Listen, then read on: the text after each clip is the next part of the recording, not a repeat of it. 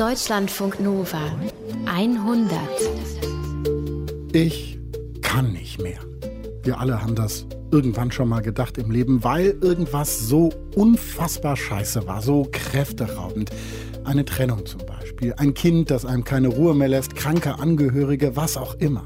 Wir alle kommen im Leben immer mal wieder an unsere Grenzen. Das gehört zum Leben dazu. Wir alle leiden irgendwann. Und klar, Leid zu vergleichen, das ist eigentlich irgendwie bescheuert. Unnötig, führt uns zu nichts. Aber manchmal hören wir Geschichten von Menschen und fragen uns, wie schaffen die das? Wie hält die das durch die ganze Zeit? Woher nimmt er die Kraft, überhaupt weiterzumachen? Schicksal gibt nicht auf. So heißt 100, Ausgabe 178. Ich bin Paulus Müller, bei mir im Studio ist 100-Redakteurin Julia Roche. Hallo Julia. Hallo Paulus.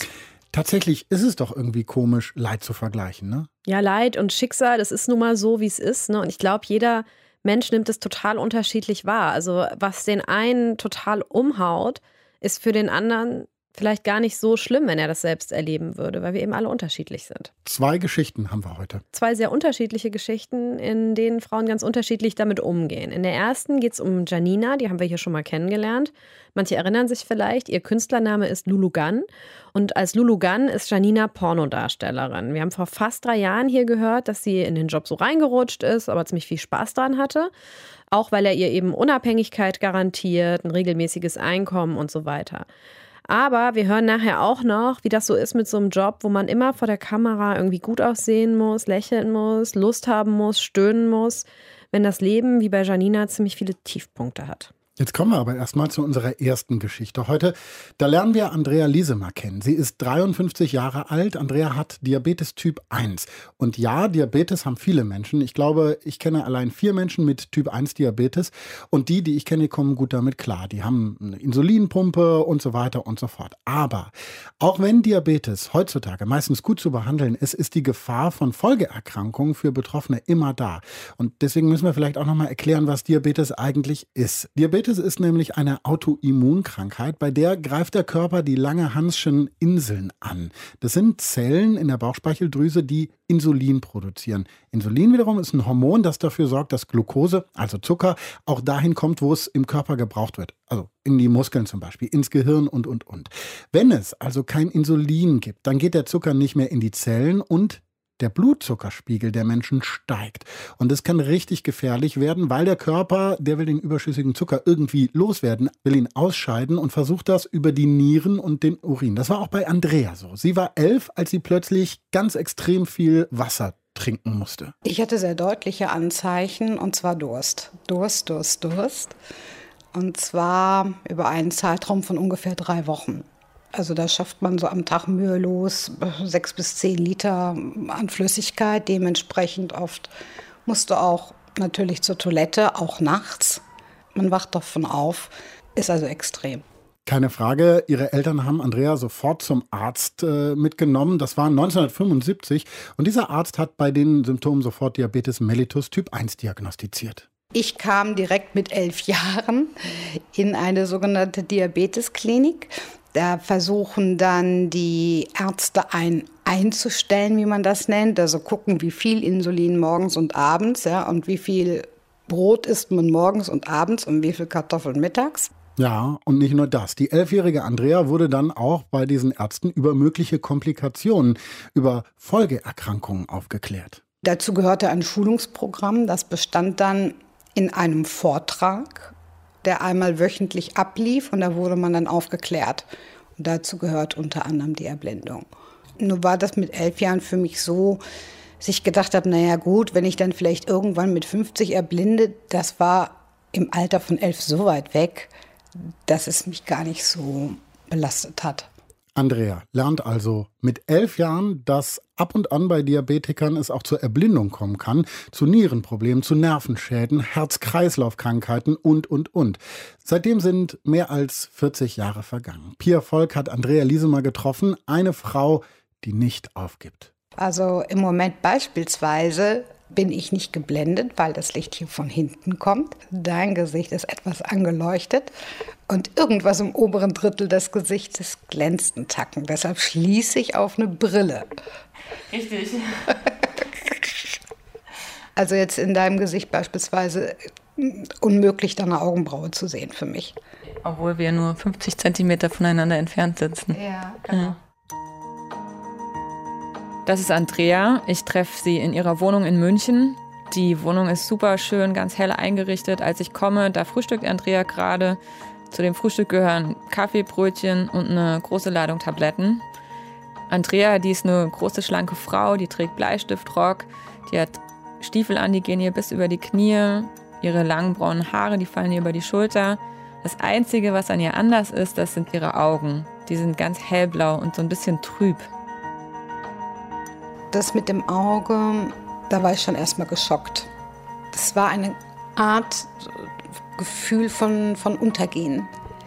Und dieses Untergehen hat mich dazu veranlasst, anfangen zu strampeln. Das ist, glaube ich, also eine Art reflexartige Bewegung gewesen. Andrea erzählt da von einem Moment 1993, da ist sie 29 Jahre alt. Sie studiert Medizin, sie hat gerade ihr erstes und ihr zweites Staatsexamen hinter sich und sie will Nierenspezialistin werden.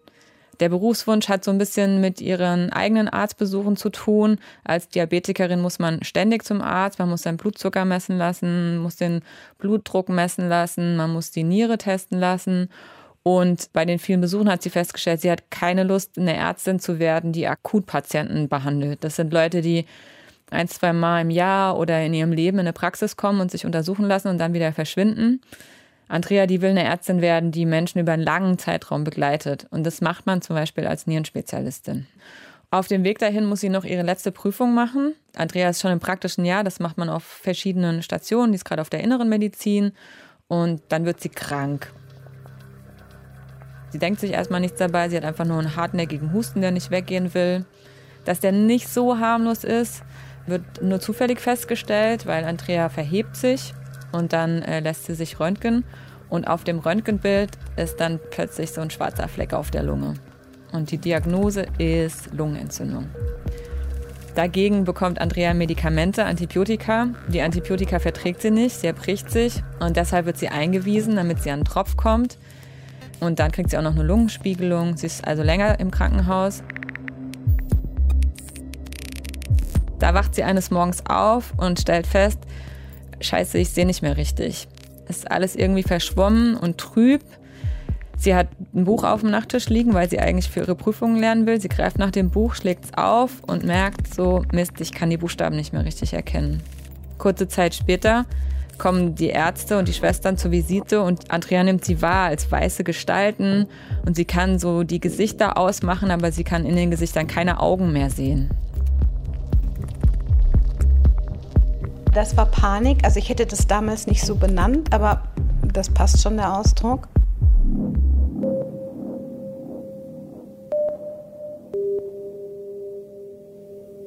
Die Frau, die mich trainiert hat, mit dem Stock umzugehen, die war eine super Ansprechpartnerin. Die konnte ich ganz viel fragen. Die konnte ich immer fragen, gibt es Blinde, die ganz alleine wohnen, war eine ganz wichtige Frage. Dann hat die gesagt, ja. Dann ist sie gefragt, kann ich mich blind auch schminken? Sie hat gesagt, ja.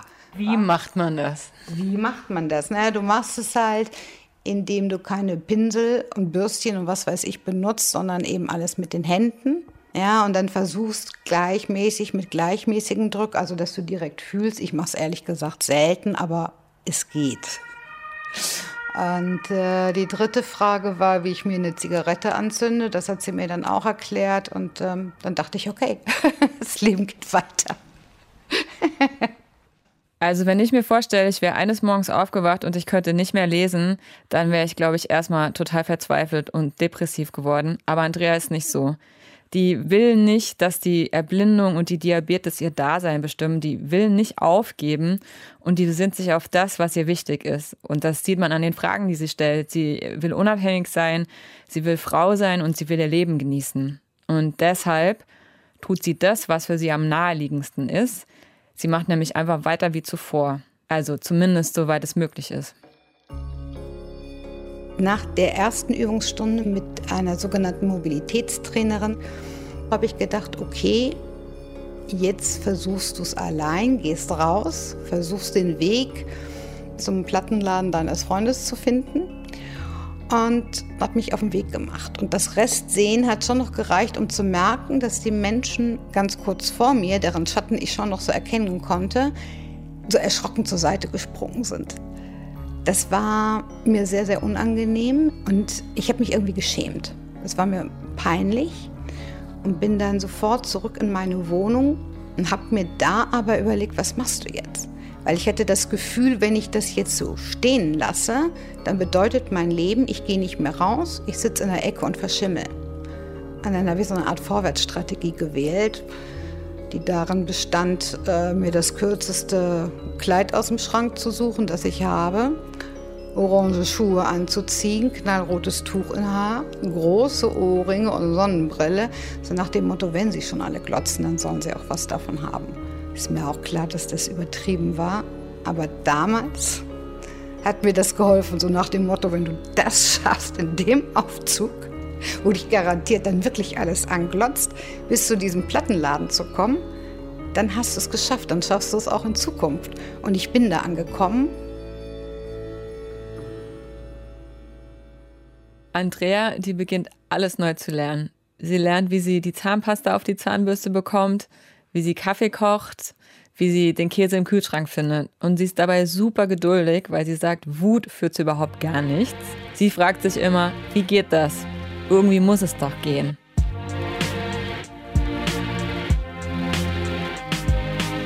Aber leider gibt es Sachen, die gehen eben nicht mehr so. Weil Andrea, die war ja damals Anfang 20, die war eine super attraktive Frau. Die hat ihr Studium eigentlich nicht so straight durchgezogen, weil sie hatte bessere Sachen zu tun, als in der Uni zu sitzen und zu lernen. Sie hat gesagt, die Sommer waren viel zu schön und das Freibad viel zu verlockend. Die ist super gerne tanzen gegangen, die hat geflirtet, die hat Menschen kennengelernt. Und all das fällt jetzt weg, weil Flirten funktioniert über Blickkontakt und den kann sie einfach nicht mehr herstellen. Und deshalb wird sie als Frau ganz anders wahrgenommen. Mein damaliger Freund hat das sehr schön ausgedrückt. Der hat gesagt, früher haben dir die Kerle hinterher geschaut, jetzt guckt dir alles hinterher, auch die Omi mit Dackel. Das ist ein ganz anderes Selbstbild. Aber Andrea, die will sich auf gar keinen Fall unterkriegen lassen. Die hat auch überhaupt keine Lust, Energie an Sachen zu verschwenden, die sie sowieso nicht ändern kann. Die besinnt sich auf das, was ihr wirklich, wirklich wichtig ist und dann handelt sie danach. Man könnte sagen, sie hat ein inoffizielles Motto und das heißt, man lebt nur einmal und man muss niemandem gerecht werden außer sich selbst. Und genau das glaubt sie, weil vor Jahren mal ein guter Freund von ihr verunglückt ist. Es gab diesen Freund von mir, das war mein Freund, da war ich 18 Jahre alt, der einen sehr, sehr schweren Autounfall hatte und ein schweres Schädelhirntrauma, von dem er sich nie wieder erholt hat. Das war ein sehr lebensbejahender, spontaner junger Mann. Und dann habe ich gesehen, wie je und abrupt so ein junges Leben auch völlig aus der Bahn geworfen wird. Mhm. Und es war natürlich ein sehr trauriges Ereignis, aber eins, das am Ende, was mich betrifft, zumindest auch zu so einer Lebensbejahung geführt hat. Also, dass man ein Leben eben lebt mit allem drum und dran, so gut es geht, gerade weil. Für Andrea zeigt die Geschichte, dass das Leben ziemlich, ziemlich schnell enden kann und vom Zufall bestimmt ist. Und das ist was, woran sie sich innerhalb von ihrer Lebensgeschichte immer wieder dran erinnern wird, weil das gibt ihr Kraft, sich auf das zu fokussieren, was ihr wirklich wichtig ist und die anderen Sachen links liegen zu lassen.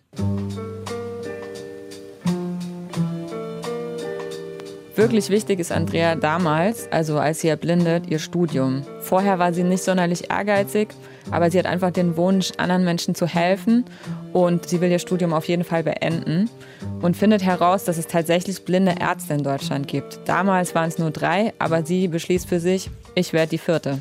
Ich hatte damals Kontakt aufgenommen mit einer bestimmten Stelle für blinde und sehbehinderte Menschen.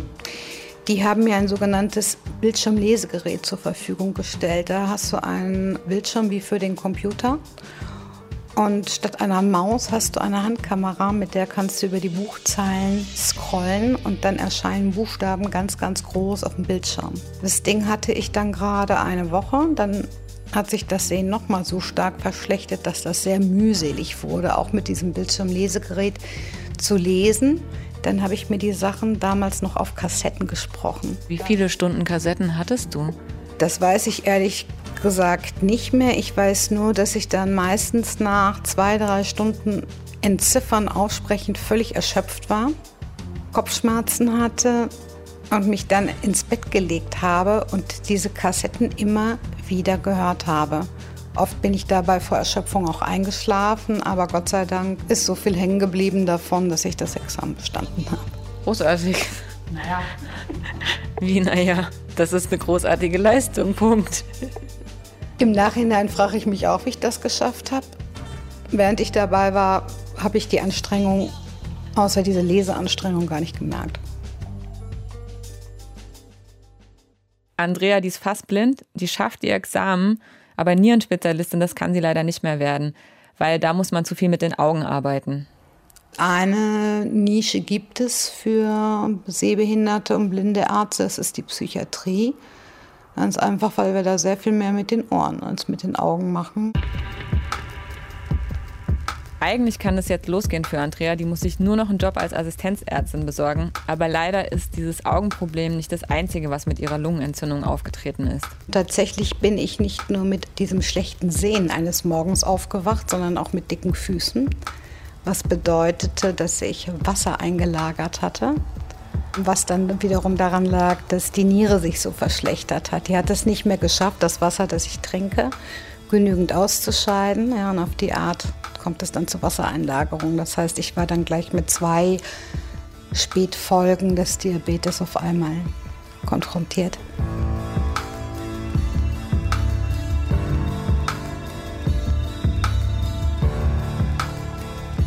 Also Nierenprobleme, die treten nicht einfach so von heute auf morgen auf, das muss man vielleicht wissen. Die kommen langsam und bei Andrea hat man schon mit Anfang 20 ungefähr Eiweiß im Urin festgestellt, der gehört da überhaupt nicht hin und es zeigt, dass die Niere nicht mehr so funktioniert, wie sie funktionieren sollte. Andrea muss seitdem Medikamente gegen den Bluthochdruck nehmen. Die wiederum sind nicht besonders gut für die Nieren und das ist ein relativ auswegsloser Kreislauf, in dem man sich dann befindet. Würden Andreas Nieren aber ganz versagen, da müsste sie zur Dialyse. Und Dialyse heißt, dass man drei bis viermal die Woche sich an Maschinen hängt für Stunden, damit die einem das Blut manuell reinigen. Das ist das Einzige, vor dem Andrea schon immer wirklich Angst gehabt hat.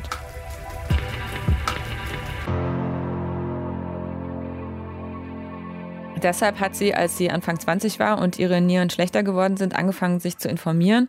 Das war für Andrea einfacher als für andere, weil sie ja Medizin studiert hat. Die hat dann angefangen, Praktika auf der Dialysestation zu machen und in der Transplantationschirurgie. Und auf diesen Stationen hat sie Menschen kennengelernt, die bei ihr echt bleibende Eindrücke hinterlassen haben. Darunter gab es eine Frau, die hat noch ein Jahr nach Dialyse es nicht fertiggebracht, ohne Mundschutz sich in die Öffentlichkeit zu begeben, aus Angst vor Infektionen die berechtigt war, aber trotzdem war ein Jahr lang Mundschutz, zumindest in meinen Augen, doch deutlich übertrieben. Und es gab auch eine Frau, die hat sich so gefreut über ihre Transplantate, dass sie gleich erstmal nach Afrika musste und dort über den Dschungel Fallschirm springen.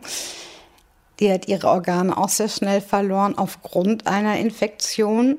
Und es gab eine Dame, die sehr ausgeglichen war, sehr ruhig positiv, optimistisch gestimmt und die hat mich sehr beeindruckt.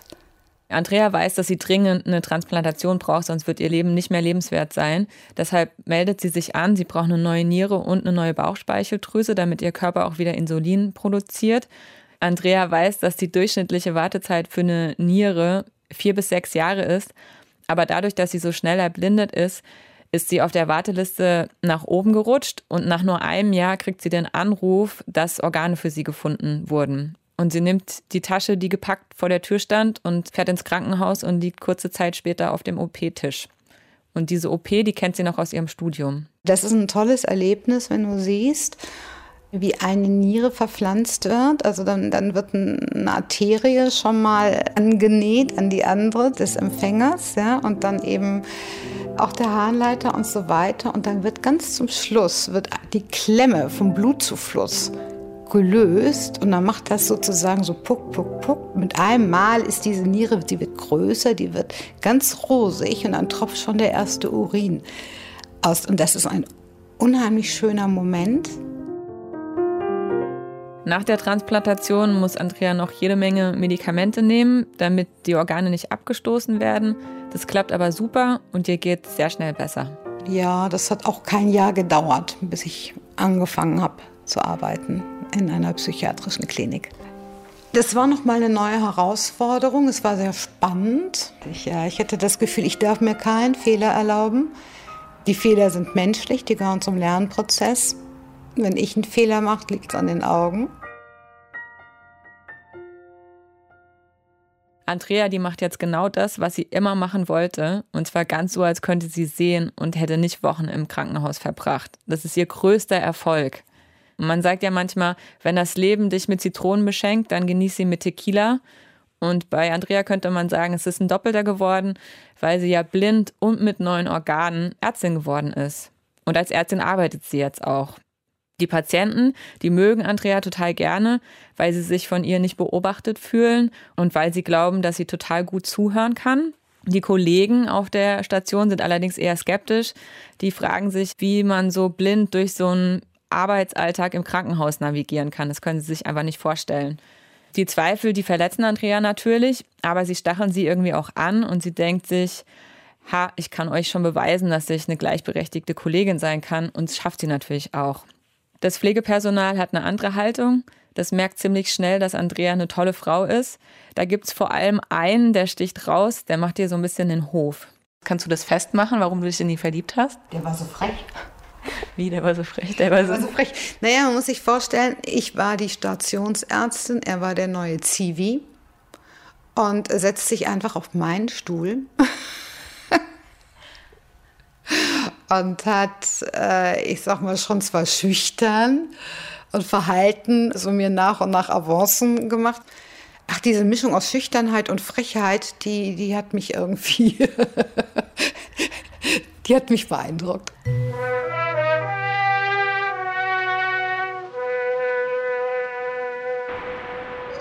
Ja, Andrea sagt, die äh, waren sehr verliebt und ihr Partner hat ihre Einschränkungen schon festgestellt und bemerkt, aber er hat sie einfach nie bewertet. Und die machen ein halbes Jahr lang, was jedes andere Paar auch macht. Die gehen spazieren, die gehen essen, die gehen sogar ins Kino. Da setzen sie sich in die erste Reihe. Ihr Partner kriegt eine Nackenstarre, aber Andrea kann dann noch so ein bisschen was auf der Leinwand erkennen. Und dann werden sie ein Paar. Er, der wohnt im Zivi-Wohnheim und deshalb kommt er meistens bei ihr vorbei, ist einfacher. Sie wohnt damals noch in der WG und dann passiert das, was bei anderen auch passiert. Es bleibt erst die Zahnbürste da, dann wird so ein Stück im Schrank freigeräumt, wo die Klamotten reinkommen. Und dann muss er irgendwann aus dem Wohnheim ausziehen und die denken sich, naja, eigene Wohnung mieten macht ja irgendwie keinen Sinn. Und dann zieht er bei ihr ein. Fünf Jahre nachdem sie sich kennengelernt haben, wohnen die zu zweit in ihrer eigenen Wohnung. Damals ist Andrea Mitte 30 und es wäre echt schön, jetzt sagen zu können, die beiden lebten glücklich und zufrieden bis an ihr Lebensende. Das ist aber leider nicht so. Andrea bekommt nämlich wieder Probleme mit ihrer Gesundheit. Und die sind so schlimm, dass sie zum ersten Mal wirklich was aufgeben muss. Weil bis hierhin, bis zu diesem Punkt in ihrem Leben, hat sie es geschafft, all das zu machen, was sie machen wollte, wenn auch mit kleinen Änderungen. Sie hat studiert, wenn auch mit mehr Aufwand als andere, aber sie hat ihr Examen gemacht. Sie hat als Ärztin angefangen zu arbeiten, wenn auch nicht als Nierenspezialistin. Und sie hat einen Partner, auch wenn sie wegen der vielen Medikamente, die sie nehmen muss, nie Kinder kriegen können. Aber jetzt bekommt diese Normalität, die alles hatte, plötzlich einen Bruch, weil sie muss ihren Job aufgeben. Der Grund war, dass meine Transplantatorgane dann leider chronisch abgestoßen wurden und ich dialysepflichtig wurde. Das war dann der Punkt, das Handtuch zu schmeißen, weil drei bis viermal in der Woche an der Dialyse sein plus voll berufstätig, plus auch blinden Alltag bewältigen, ist ganz klar. Also das war dann definitiv zu viel. Es ist das absolut Schlimmste, was ihr passieren kann. Das ist das Einzige, wovor sie immer Angst hatte. Sieben Jahre nach ihrer Transplantation versagt ihre Niere. Das heißt, die Giftstoffe können nicht mehr aus ihrem Blut gefiltert werden und sie vergiftet sozusagen von innen. Wenn sie nicht zur Dialyse gehen würde, dann würde sie sterben. Die wurde auch zum Horror. Nicht, weil man drei oder viermal in der Woche dahin muss. Das habe ich mir dann etwas normal konstruiert, indem ich mir gesagt habe, also du würdest jetzt ja normalerweise auch aufstehen, um arbeiten zu gehen. Jetzt stehst du eben auf, um zur Dialyse zu gehen. Also das ist jetzt nicht so, dieses an der Maschine hängen, macht zwar keinen Spaß, aber ist auch nicht so ein Drama.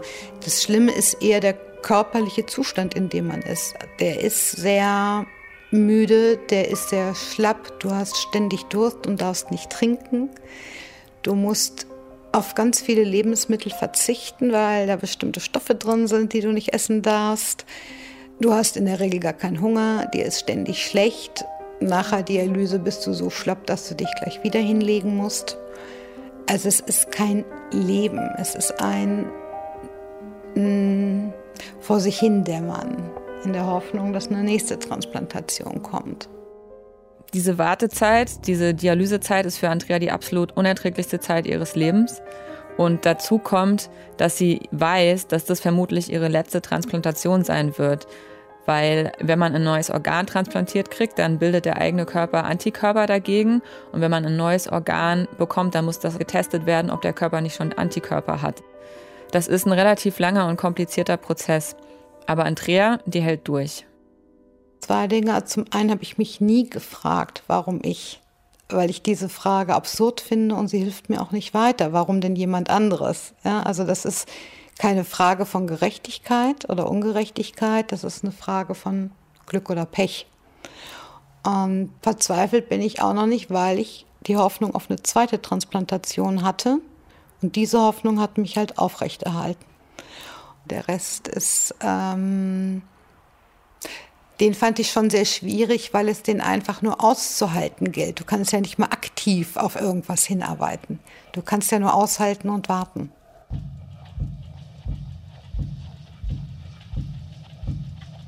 17 Monate muss Andrea warten. Und es sind 17 Monate, in denen sie jeden zweiten Tag an die Maschinen muss, um ihr Blut zu reinigen. 17 Monate, die sie praktisch im Dämmerzustand verbringt. Und in der Zeit denkt sie öfters an den Freund zurück, den von damals, der den Unfall hatte und zum Pflegefall geworden ist. Es gibt mit Sicherheit Gründe, irgendwann aufzugeben, in dem Sinne, dass man sagt, es ist gut jetzt. Aber bis dahin, ich meine, jedes Leben will leben. Nach 17 Monaten Dialyse kommt der erlösende Anruf aus dem Krankenhaus. Man hat neue Organe für sie gefunden. Es geht dann wieder alles super schnell. Sie nimmt ihre gepackte Tasche, geht ins Krankenhaus, hat wieder eine 12-Stunden-Operation. Sie wacht auf mit der Hoffnung, jetzt wird alles besser. Aber es wird leider erstmal überhaupt nicht besser. Ich hatte nach der OP drei Abstoßungsreaktionen. Alle drei mussten natürlich behandelt werden. Ich hatte viele Infekte, ich hatte eine innere Blutung, ich hatte eine Entzündung des Bauchfells und eine der Transplantatbauchspeicheldrüse, also viele, viele, viele Komplikationen. Aber als ich einmal mit all dem durch war, dann war es gut. Acht Wochen bleibt sie im Krankenhaus. Auf eine Reha hat sie danach überhaupt gar keine Lust. Sie rehabilitiert sich zu Hause, sagt sie, da ist das Essen besser. Sie braucht trotzdem ein ganzes Jahr, bis sie sich wieder fühlt wie vor der Operation. Also beziehungsweise besser, weil vor der Operation war ja die Dialyse. Seitdem sind jetzt 13 Jahre vergangen, 13 Jahre, in denen ihre Organe einwandfrei funktionieren. Aber zu Andreas äh, Leben gehört jetzt ein Frühstück mit einem Dutzend Tabletten. Naja, also da sind jetzt zum Beispiel schon mal zwei verschiedene Medikamente dabei gewesen, die die Abstoßung der Organe verhindern. Dann sind da drei verschiedene Blutdrucksenker dabei, dann ist ein Cholesterinsenker dabei, dann ist ein blutverdünnendes Medikament dabei. Das sind alles Sachen, die dazu dienen, gerade die Niere möglichst lange, dass es der lange gut geht und auch überhaupt dem ganzen Herz-Kreislauf-System. Andrea weiß, eine dritte Transplantation wird es nicht geben. Es ist schon super selten, dass man überhaupt zweimal eine Bauchspeicheldrüse transplantiert kriegt und es ist noch seltener, dass es so gut geht wie bei ihr über so einen langen Zeitraum. Eine Niere geht öfter, aber die Spenderzahlen sind total niedrig und deswegen sind ihre Chancen einfach sehr gering, dass das passiert. Aber Andrea sagt, die Hoffnung stirbt zuletzt. Also, wenn es ihr schlechter gehen würde, würde sie sich natürlich wieder auf die Warteliste setzen lassen.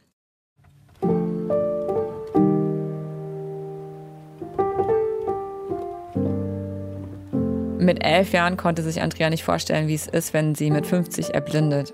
Als sie dann wirklich 50 ist, ist sie nicht nur erblindet, sondern auch schon seit 14 Jahren Rentnerin. Seitdem versucht sie sich so im stressreduzierten Leben, sagt sie. Sie liest viel. Sie hat den Zivi von damals geheiratet. Ihr Kleid ist leuchtend rot. Darauf hat sie bestanden, hat sie gesagt. Und sie fährt gerne in Urlaub, irgendwo in Europa, wo die medizinische Versorgung gut ist und nicht allzu weit weg.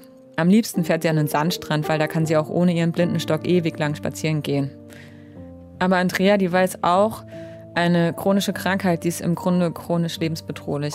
Auch ihre neuen Organe könnten abgestoßen werden. Und deshalb kann sie den Gedanken an den Tod nicht so von sich wegschieben, wie es vielleicht andere Leute tun. Die beschäftigt sich damit, zwar nicht ständig, aber schon immer wieder. Ich habe das so gemacht, dass ich bestimmte hm, Vorstellungen entwickelt habe, die für mich ganz friedvoll sind. Was nicht heißt, dass ich das jetzt möglichst gerne bald hätte. aber im Moment bin ich so gestimmt, dass wenn es denn mal soweit ist, ist es in Ordnung. Wesentlich ist, dass ich mir tatsächlich eine komplette Bewusstlosigkeit vorstelle, so wie in Narkose. Du kriegst nichts mit. Ja? Und wenn du nichts mitkriegst, ist da auch kein Leid zwangsläufig. Und auf materieller Ebene stelle ich mir vor, naja gut, so ein Körper besteht aus Molekülen und Atomen, die bleiben ja, die gehen nicht verloren. Die werden dann Teile von was anderem. Mit der Vorstellung kann ich ganz gut.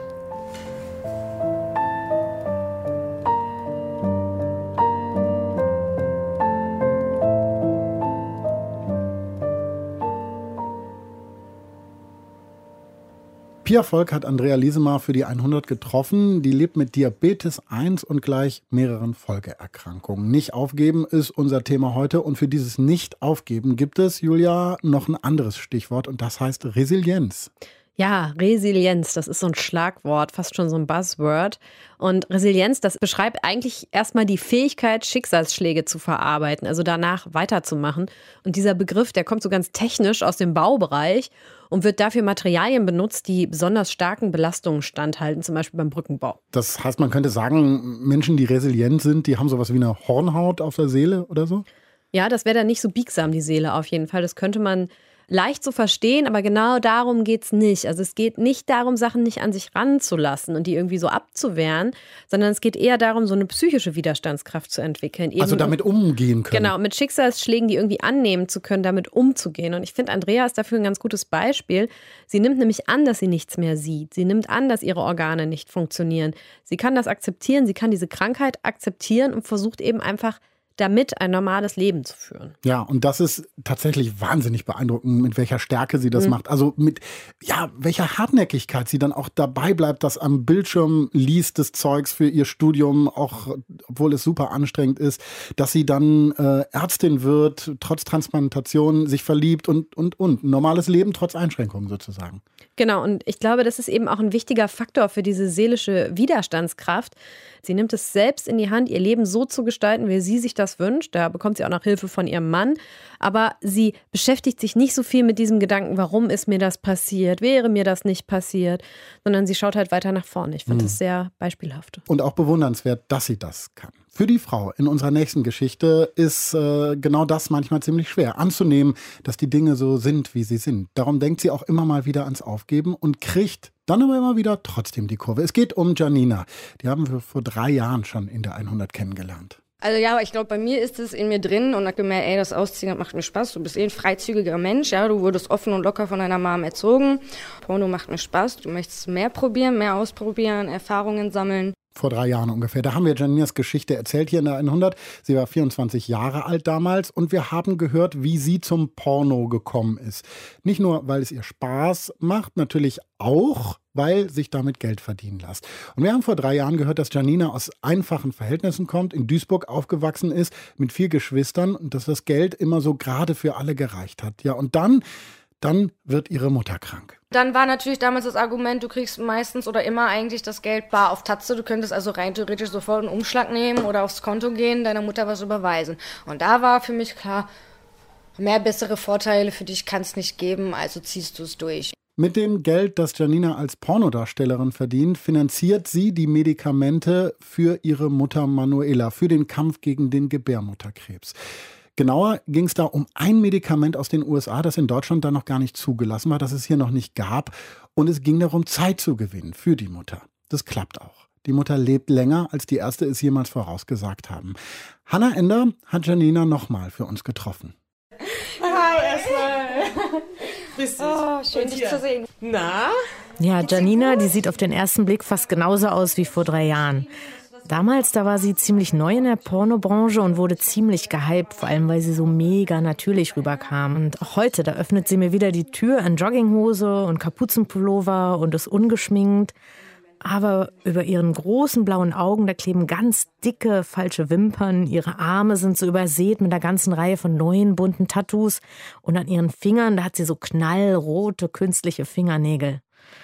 Janina wirkt heute irgendwie älter, reifer, professioneller als noch vor drei Jahren und ja, vielleicht nicht mehr ganz so wie das Mädchen von nebenan. Und wie bei unserem letzten Treffen, da will ich erstmal wissen, wie es ihr geht. Okay, also wenn dich, glaube ich, im Branchenintern gefragt wird, wie geht's dir, setzt man automatisch das Lächeln auf und sagt, gut, danke und dir und ähm, so richtig ähm, ist es immer sehr gemischt, ja. Also seit einem Jahr ist meine Gefühlswelt sehr durcheinander, sehr turbulent, ein ständiges Auf und Ab und ähm, heute ist es aber mal okay. Vor ein paar Wochen ist Janina 27 geworden. Und das letzte Mal, als ich sie gesehen habe, mit 24, da hat sie mit ihrem Freund am Rand von Berlin gewohnt. Heute treffen wir uns in Friedrichshain in der Wohnung ihrer besten Freundin Mimi. So richtig jetzt durch dick und dünn gehen wir jetzt so seit zweieinhalb Jahren. Da ist halt bei mir ein bisschen was passiert, bei ihr ein bisschen was gewesen. Und so hat man sich dann äh, zusammengefunden, ja. Und sie war auch ähm, mein, mein ganz besonderer Halt. Ja, Mimi ist 39 und kommt wie Janina auch aus dem Ruhrpott. Sie hat auch mit Pornos zu tun, aber als Journalistin und Kolumnistin. Ja, die Artikel, die sie über das Business schreibt, die erscheinen zum Beispiel in der Männerzeitschrift GQ oder auf ihrem Sexblog Mimi und Kete. Für Janina ist Mimi eine ganz wichtige Freundin, auch weil sie diese Pornobranche eben kennt und Janina nicht für ihren Job verurteilt. Nicht so wie in Duisburg, Rheinhausen, wo manchmal so die Nachbarn getuschelt haben, wenn Janina ihre Mutter besucht hat. Das hat sie mir zumindest erzählt, als ich sie vor vier Jahren getroffen habe. Mimi, die ist cool mit Pornos und sie ist vor allem da, als Janina sie braucht. Ich kannte sie ja vorher noch nicht so gut. Wir hatten äh, uns auf Drehs hatten wir uns ähm, getroffen und äh, da war sie natürlich, wie sie das am Anfang erzählte, immer gut drauf, immer äh, gelächelt und professionell. Und dann rief sie mich damals an und sie war ähm, ein, ein Häufchen Elend, wie, wie jeder Mensch, der, der eine ganz schlimme Enttäuschung verkraften muss und eine Trennung von heute auf morgen. Ja, kennengelernt haben sich die beiden in dieser Phase, in der sich Janina im Frühjahr 2016 von ihrem Freund Jerome trennt.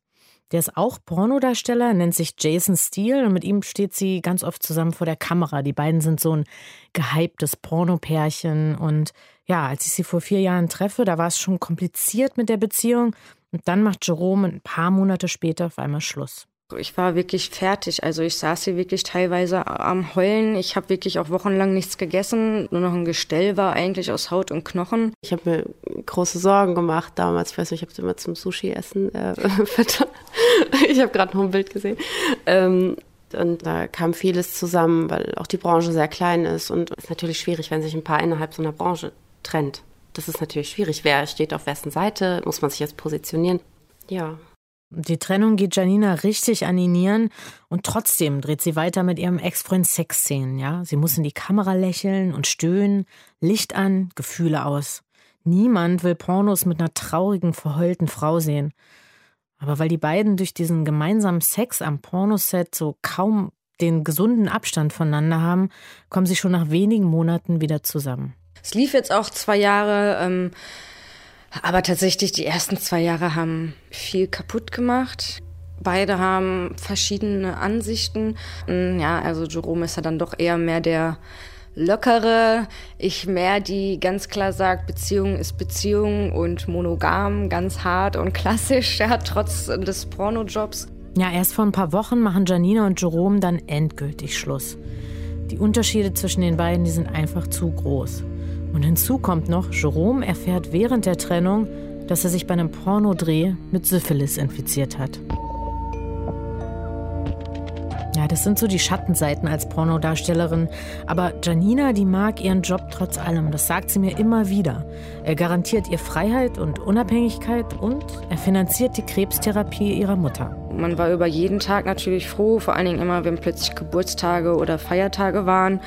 Ey, es ist schon wieder ein Jahr vorbei. Du hast ein Jahr geschafft, obwohl die Ärzte vor einem Jahr gesagt haben, schon wieder nur noch drei Monate. Und ich habe gemerkt, irgendwann war es für mich schon wieder völlig normal, dass meine Mama da war. Man hat dann irgendwann schon wieder gar nicht mehr die Krankheit gesehen. Natürlich hatte sie auch schlechte Tage und musste immer wieder zur Chemo oder Bestrahlung und ähnliches. Dann gab es aber auch wieder Wochen, wo sie verdammt fit war und man überhaupt nicht ansah, dass sie irgendwie krank gewesen hätte sein können. Und man hat das nicht mehr gesehen. Den, den Tod hatte man ehrlich gesagt irgendwie nicht mehr vor Augen, ehrlich gesagt. Ja, man hat immer wieder gehofft, okay, der Krebs ist zwar da, aber solange er halt einfach nur da bleibt und nicht mehr wird, scheiß drauf. Hauptsache du lebst.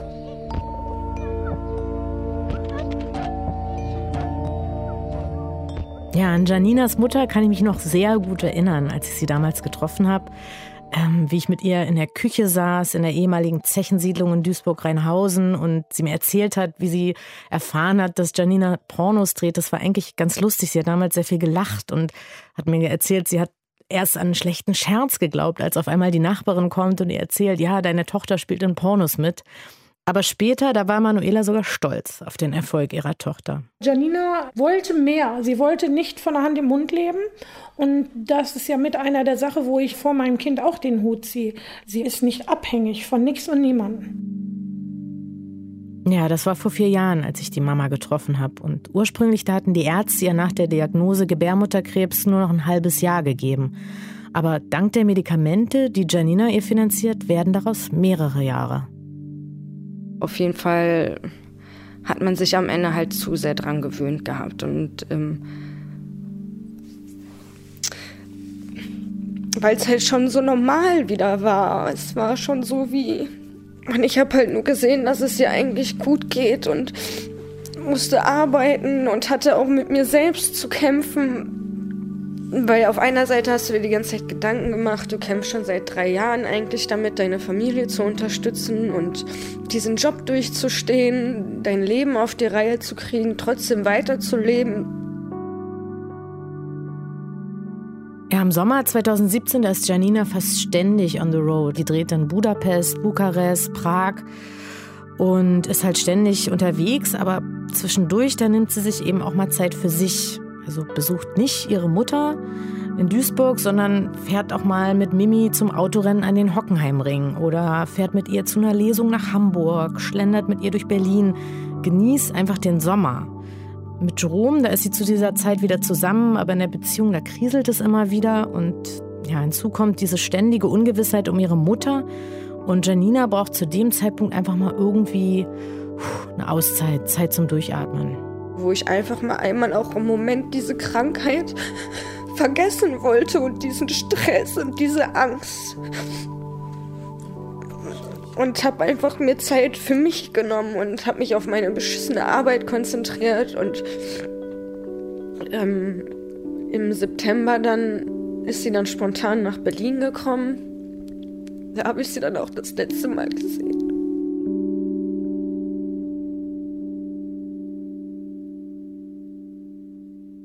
Ich habe nicht darüber nachgedacht, dass es vielleicht irgendwann in den nächsten Wochen soweit sein wird. Und dann kurz vor der Venus war das, habe ich dann die Nachricht bekommen, dass, dass Mama einmal wohl wieder ins Krankenhaus musste, dass es ihr schlecht ging. Und dann habe ich zu Jerome gesagt, auf meinem Geburtstag würde ich dann gerne einmal bei meiner Familie sein. Ich muss mal wieder da runter. Und es wäre schön, wenn wir am 8. runterfahren könnten, damit ich am 9. bei meiner Mama bin. Und dann am 4. November hatte ich eigentlich einen ganz normalen Tag. Und als ich dann nachts im Bett wollte, schrieb meine Schwester mir dann. Ja, und fünf Tage vor ihrem Geburtstag, mitten in der Nacht, bekommt Janina eine SMS, dass ihre Mutter gestorben ist. Ich komme damit auch bis heute noch überhaupt nicht klar, weil ich mich halt einfach nicht verabschieden konnte oder durfte, obwohl Zeit dafür da gewesen wäre. Denn es wäre überhaupt nicht schwer gewesen, in sich in den nächsten Zug, Bus oder Flieger zu setzen und runterzukommen. Und meine Mutter ist wohl gegen 20 Uhr irgendwann verstorben. Wenn man mir gegen zwölf, halb eins Bescheid gesagt hätte, bin ich mir sicher, dass ich das irgendwie noch geschafft hätte.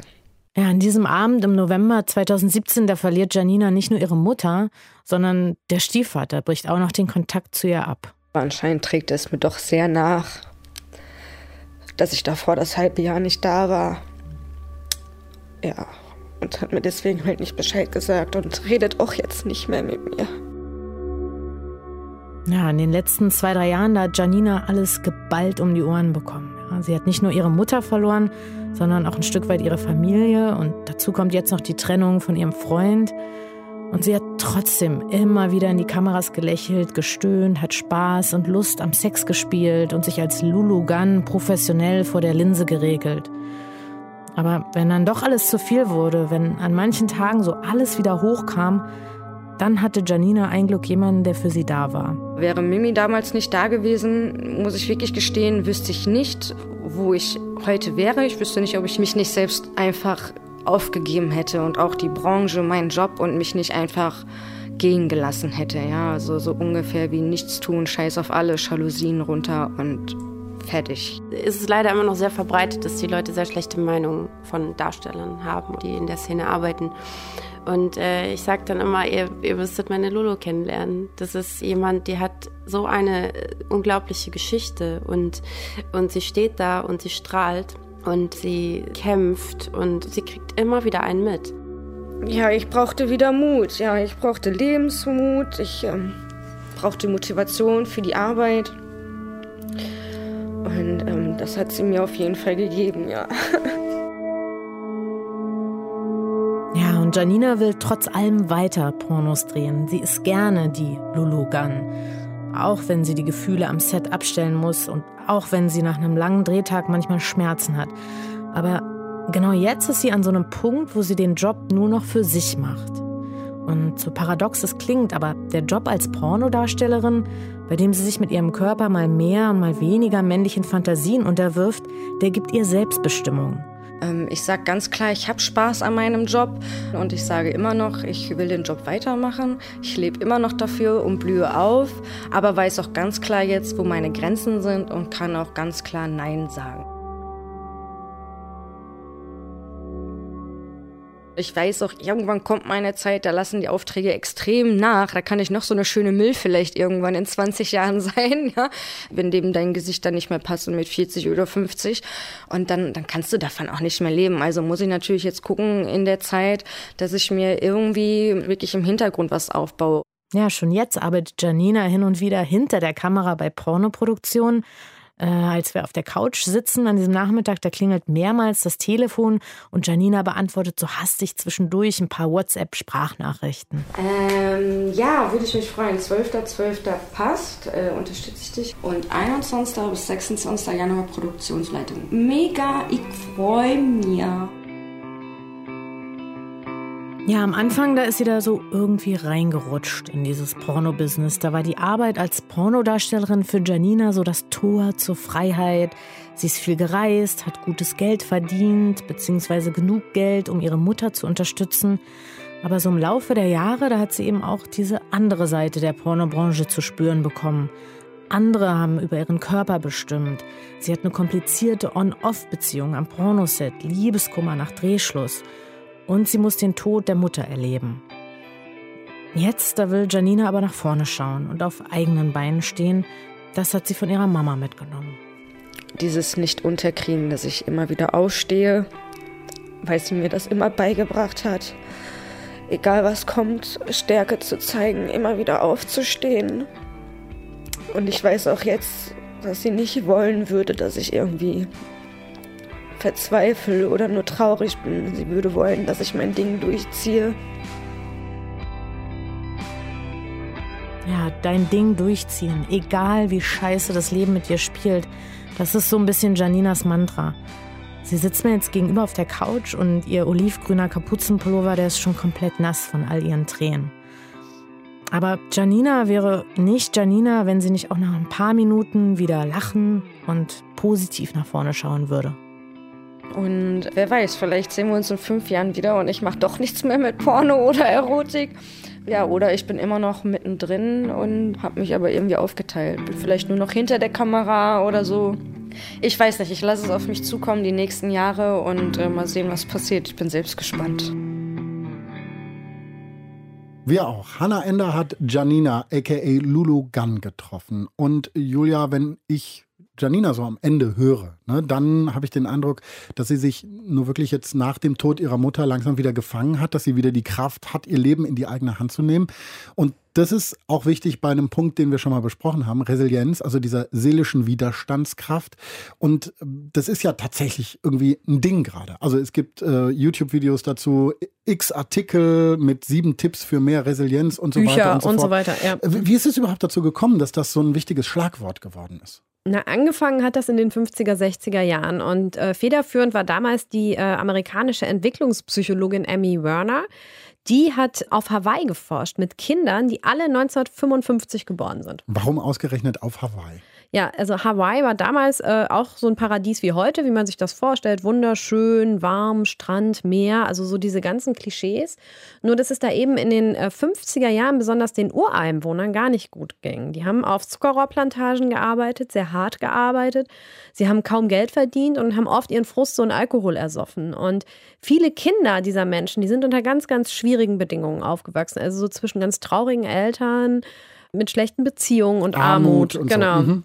Und jetzt so ganz spontan würde man ja denken, wenn diese Kinder so groß werden, dann wird ihr Leben wahrscheinlich irgendwann genauso beschissen aussehen wie das ihrer Eltern. Lernen wir ja auch immer, dass es ganz schwer ist, aus so Kreisläufen rauszukommen Genau. und so. Mhm. Genau, und die Entwicklungspsychologin Amy Werner, die wollte sich das mal genauer angucken. Und die hat 200 dieser Kinder über einen längeren Zeitraum begleitet. Und zwar 40 Jahre lang, also sehr, sehr lange.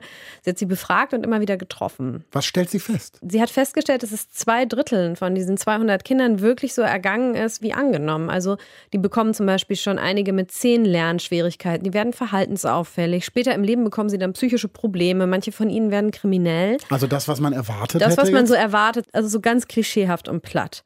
Aber, und das war das Wichtige für sie, ein Drittel dieser Kinder, genau genommen 72 von ihnen, die leben genau das Gegenteil. Die sind gut in der Schule, die sind ins soziale Leben eingebunden, die haben später Erfolg im Beruf und leben gesunde Beziehungen, also total unerwartet. Mhm. Wie kann man das denn überhaupt messen? Ja, das ist ähm, natürlich in den, sagen wir mal, 50er, 60er, 70er Jahren noch ein bisschen anders gewesen, als man das heute machen würde.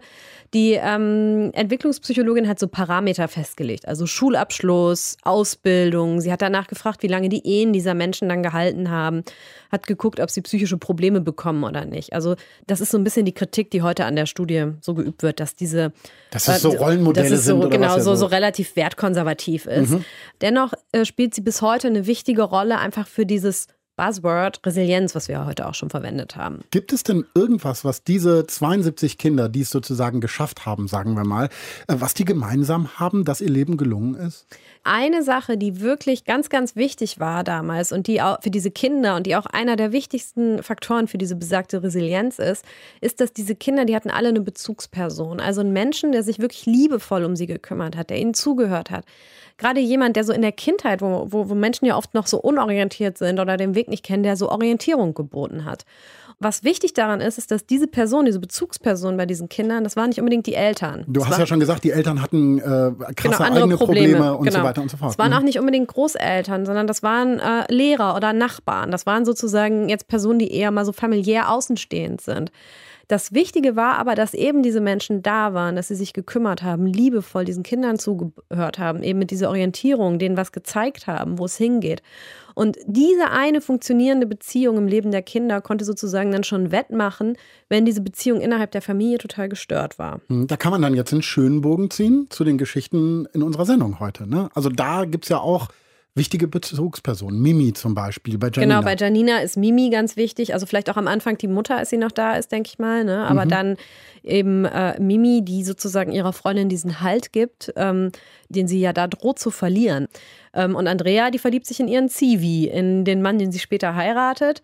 Und ganz, ganz am Rande in diesem Beitrag über Andrea kommt noch was anderes vor. Das hat mir Pia Volk, die Autorin, nochmal mitgegeben. Andrea, die hat super lange in einer WG gewohnt. Neun Hm. Jahre lang. Und ähm, das war Pia wichtig, weil sie hat gesagt, dass diese Mitbewohner immer für Andrea da waren.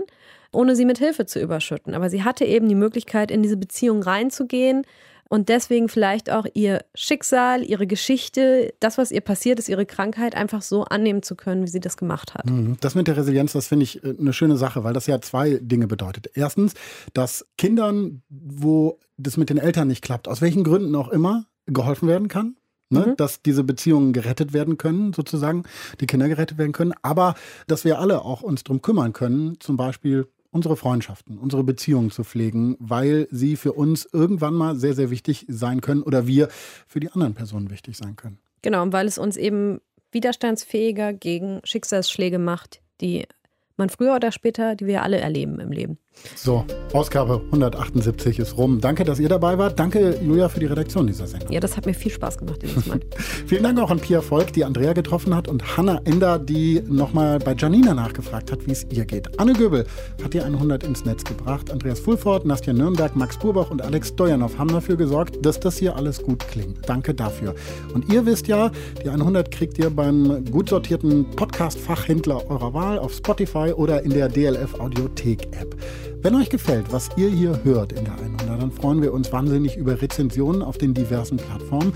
Wir freuen uns aber auch über Post, über Kritik, Anregungen, über Lob. Mail at deutschlandfunknova.de ist die Adresse dafür. Da schickt ihr auch am besten die Geschichten hin, von denen ihr sagt, die sollten diese Leute von der 100 mal erzählen. Mail at deutschlandfunknova.de. Und seid bitte nicht böse, wenn das ein bisschen dauert mit der Antwort. Viel los hier gerade, aber wir werden antworten. Habt eine schöne Zeit. Ich bin Paulus Müller und das war 100. Nachdem ich mit Andrea geredet habe, haben wir noch einen Kaffee getrunken. Den Kaffee, den hat ihr Mann gekocht, den hat er uns gebracht. Und dann habe ich Zucker gesucht. Das hat er mir angesehen, bevor ich es gesagt habe. Genauso mit der Milch.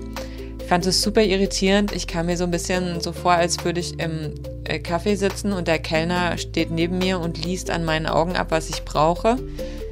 Dann musste ich aber über mich selber lachen und dachte so, naja, das zeigt so ein bisschen, mit was für Männerbild ich aufgewachsen bin, dass ich es einfach nicht gewohnt bin, dass ein Mann so agiert, wie sonst eine Frau agieren würde mit den Getränken anreichen und alles, was dazugehört.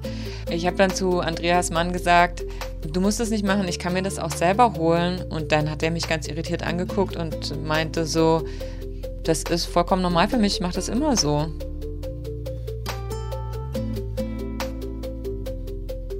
Ich erinnere mich noch, dass es so eine Facebook-Gruppe für Janinas Mutter gab, also so eine, so eine Art Unterstützergruppe. Und in der war ich eben auch. Und deswegen ähm, habe ich von dem Tod der Mutter direkt mitbekommen, weil das wurde eben da gepostet. Und ich kann mich an diesen Abend noch genau erinnern, weil das war ein Tag vor meinem Geburtstag und ähm, habe dann eben auf Facebook diese Nachricht gesehen, dass Manuela gestorben ist. Und mein erster Gedanke war damals, oh, fuck, scheiße, Janina.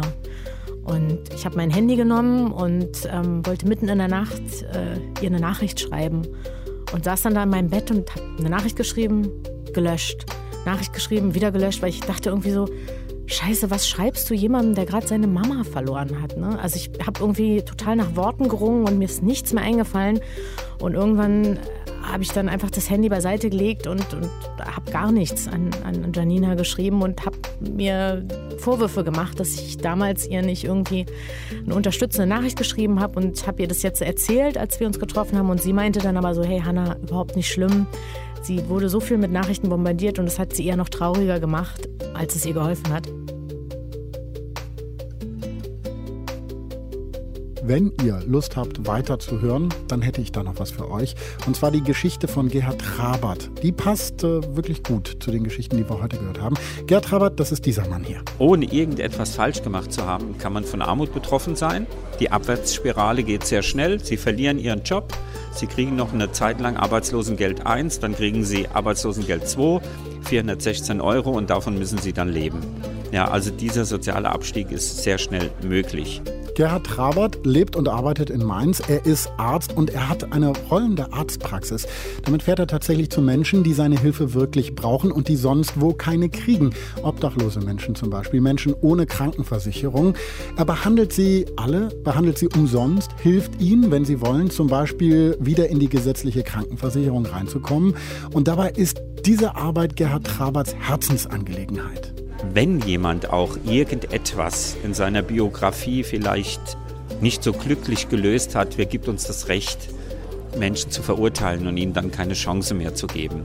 Gerhard Trabert wollte immer Menschen helfen. Er war anfangs gar kein Arzt, aber er hat gemerkt, als Arzt kann er viel besser helfen und hat dann alles dran gesetzt, nicht aufgegeben, um Arzt zu werden. Seine Geschichte könnt ihr in der 100 Ausgabe 170 nachhören. Lebensaufgabe, wenn du für eine Sache brennst, hieß der Podcast damals. Deutschlandfunk Nova 100. Jeden Sonntag um 16 Uhr. Mehr auf deutschlandfunknova.de.